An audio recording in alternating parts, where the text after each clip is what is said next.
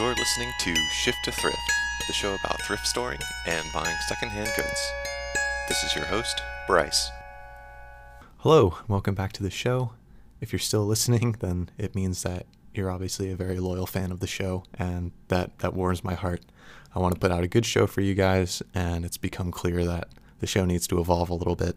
There's not really a consistent format to the show, so so without further ado, I'd like to introduce a new segment to the show, something I like to call Wacky Craigslist Ad of the Week. This week, our wacky Craigslist ad comes from Manassas, Virginia for pork rinds, a large Costco sized tub of pork rinds for free. Here's the description Mother in law randomly bought these from Costco and left them at our house. My wife and I don't care for them, but I do not want to see them go to waste. I do think someone opened the lid, but they are brand new slash fresh perfectly fine. Attached is a picture of a Costco sized tub of pork rinds. Imagine the huge plastic tub of cheese puffs with the purple lid. That's basically this. It is a one pound and two ounce quantity of pork rinds. So, fellow Craigslister, I hope you find a home for your opened but fresh pork rinds. Now, I want to talk about a place called the Unclaimed Baggage Center located in northern Alabama. Here's a brief preface provided by their website. Although over 99.5% of domestic airlines' checked bags are picked up at the baggage carousel, lost luggage is an unfortunate part of airline travel. The airlines conduct an extensive three month tracing process with the remaining 0.5% of unclaimed bags in an effort to reunite them with their owners, resulting in an astonishingly small fraction of a percentage of bags that are ultimately orphaned.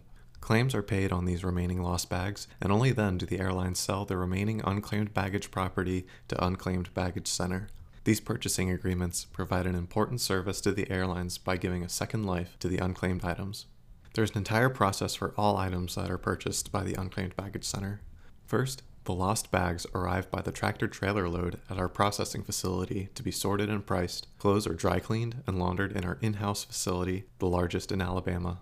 Fine jewelry is cleaned and appraised, electronic equipment is tested and cleared of personal data. I visited the Unclaimed Baggage Center this past summer with my wife and brother. It is truly a tourist attraction to behold. To compare it to a thrift store, it's really more akin to a small department store than, say, Goodwill. Uh, for starters, there's a cafe inside where you can sit down and munch on Dippin' Dots or sip on Starbucks.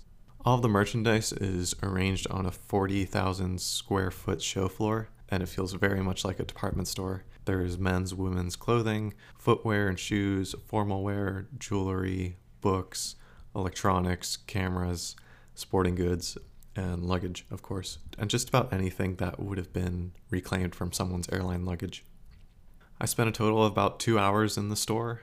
I arrived when they opened at 9, and by the time I was leaving, parking lot was full of cars. This is a very popular place that engages heavily with the community. Every day, a guest can take part in a bag opening, during which a bag of luggage is opened and the goods are sorted. I did not partake in the bag opening while I was there.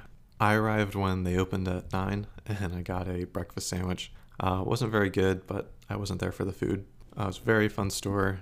I would totally go back in a year or two to see what they have. My big scores I bought three pairs of sunglasses, I bought a watch. I bought a Casio digital watch I still wear to this day. Yeah, I know, right? Two hours for just a watch and some sunglasses. Uh, but I was very engaged in my shopping those two hours. Uh, my wife, on the other hand, made out like a bandit. She got an entire wardrobe of clothing at a great price. So, next time you're on your way to northern Alabama, maybe you're going to Huntsville or you're just out there trying to hunt Bigfoot, definitely check out the Unclaimed Baggage Center. You'll have a great time, I promise. This is a destination thrift store. Who knows, maybe if you've ever lost airline luggage, it might just be there. So go check it out.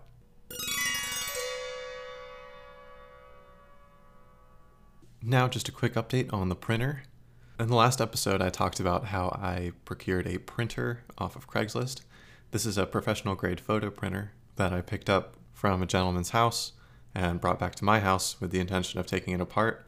Uh, did not function. I could tell there was definitely damage to the printer that was beyond salvageable, so I decided to take it apart.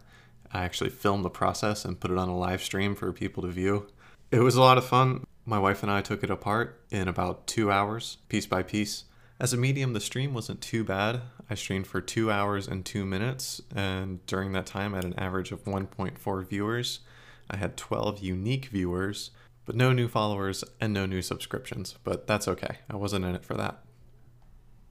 Personally, I am the most excited about all of the little LEDs and motors that came out of this printer.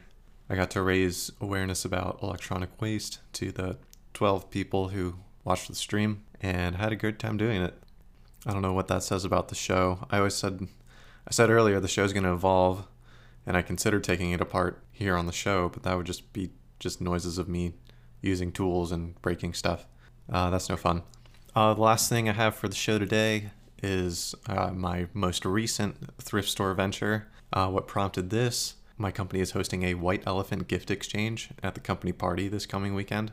So I wanted to be prepared by going to the thrift store and getting my White Elephant gift. If you're not familiar with White Elephant, it's basically, uh, I think the best way to explain it is that one episode in The Office where Michael decides that he doesn't like his gift, so he wants to steal someone else's gift and makes it a game so that everyone can steal each other's gifts. And that's this really. Everyone is going to take turns opening a gift and then deciding if they want to keep the gift or try to steal someone else's. I think there's a timer, and there after an item is stolen twice, it can't be stolen anymore. I'm very excited for how it turns out. I went to one of my favorite thrift stores to pick something out. I started in the Christmas section. I saw this very ornate water globe with uh, Santa and glitter and, and all these glass decorations inside. But when I opened the box, it was actually broken. Another tip for you thrifters out there make sure the thing you're buying in the box isn't broken already. So that led me towards other areas of the store. There were a few items I considered for White Elephant, like I saw a giant ornate urn, like the kind of thing you would put ashes inside. That could be funny. Uh, but what I settled on actually was a picnic box, and inside the box was a tea set, like the frilliest, floweriest, pinkest tea set, all in a small picnic basket no larger than a standard printer. But I couldn't just stop there. Once I was already in the store, I started looking around for things I wanted. I found a new alarm clock, that classic simulated walnut finish on top with the radio dial and the red numbers. You know the one I'm talking about.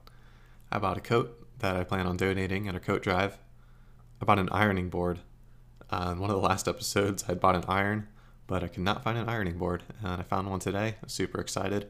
It's a small, compact ironing board that folds up in half when you're done. It can fit in pretty tight spaces. I think maybe it was made for a college dorm or something similar, but very compact. It was a good buy. But what was not a good buy was the ironing board storage shelf that I bought that can only accommodate a full sized ironing board instead of the puny little folding one I bought. So that'll get recycled or redonated. I also bought some tiny picture frames that were cute. Maybe I'll make small Christmas ornaments out of them. And I also bought the Jimmy Buffett Christmas album. Couldn't resist. I'm excited to see the reaction I get for this tea set at the White Elephant Gift Exchange. Uh, I think the people I work with have a really good sense of humor, and I think it could be just one of those gag gifts that'll prompt some stealing and make the game interesting. So think about it. If you have a white elephant gift exchange coming up, buy something goofy at your local thrift store. I'm sure it'll get some laughs at your white elephant exchange. Or if you just want some some cheap and easy Christmas decorations, your thrift store's definitely got them. They have tons of Christmas stuff. They got tons of Christmas crap. Something that's popular these days is the ugly Christmas sweater parties. Thrift store's prime location. Find some ugly Christmas sweaters for sure. You might have a local coat drive where you live. Consider buying a coat from a charitable thrift store it's basically a donation to them, and then you can donate that coat to an organization that gets that coat in the hands of someone who really needs it this season. That's it for me today, and for 2019, we'll pick this up again in 2020. For now, happy holidays and stay shifting.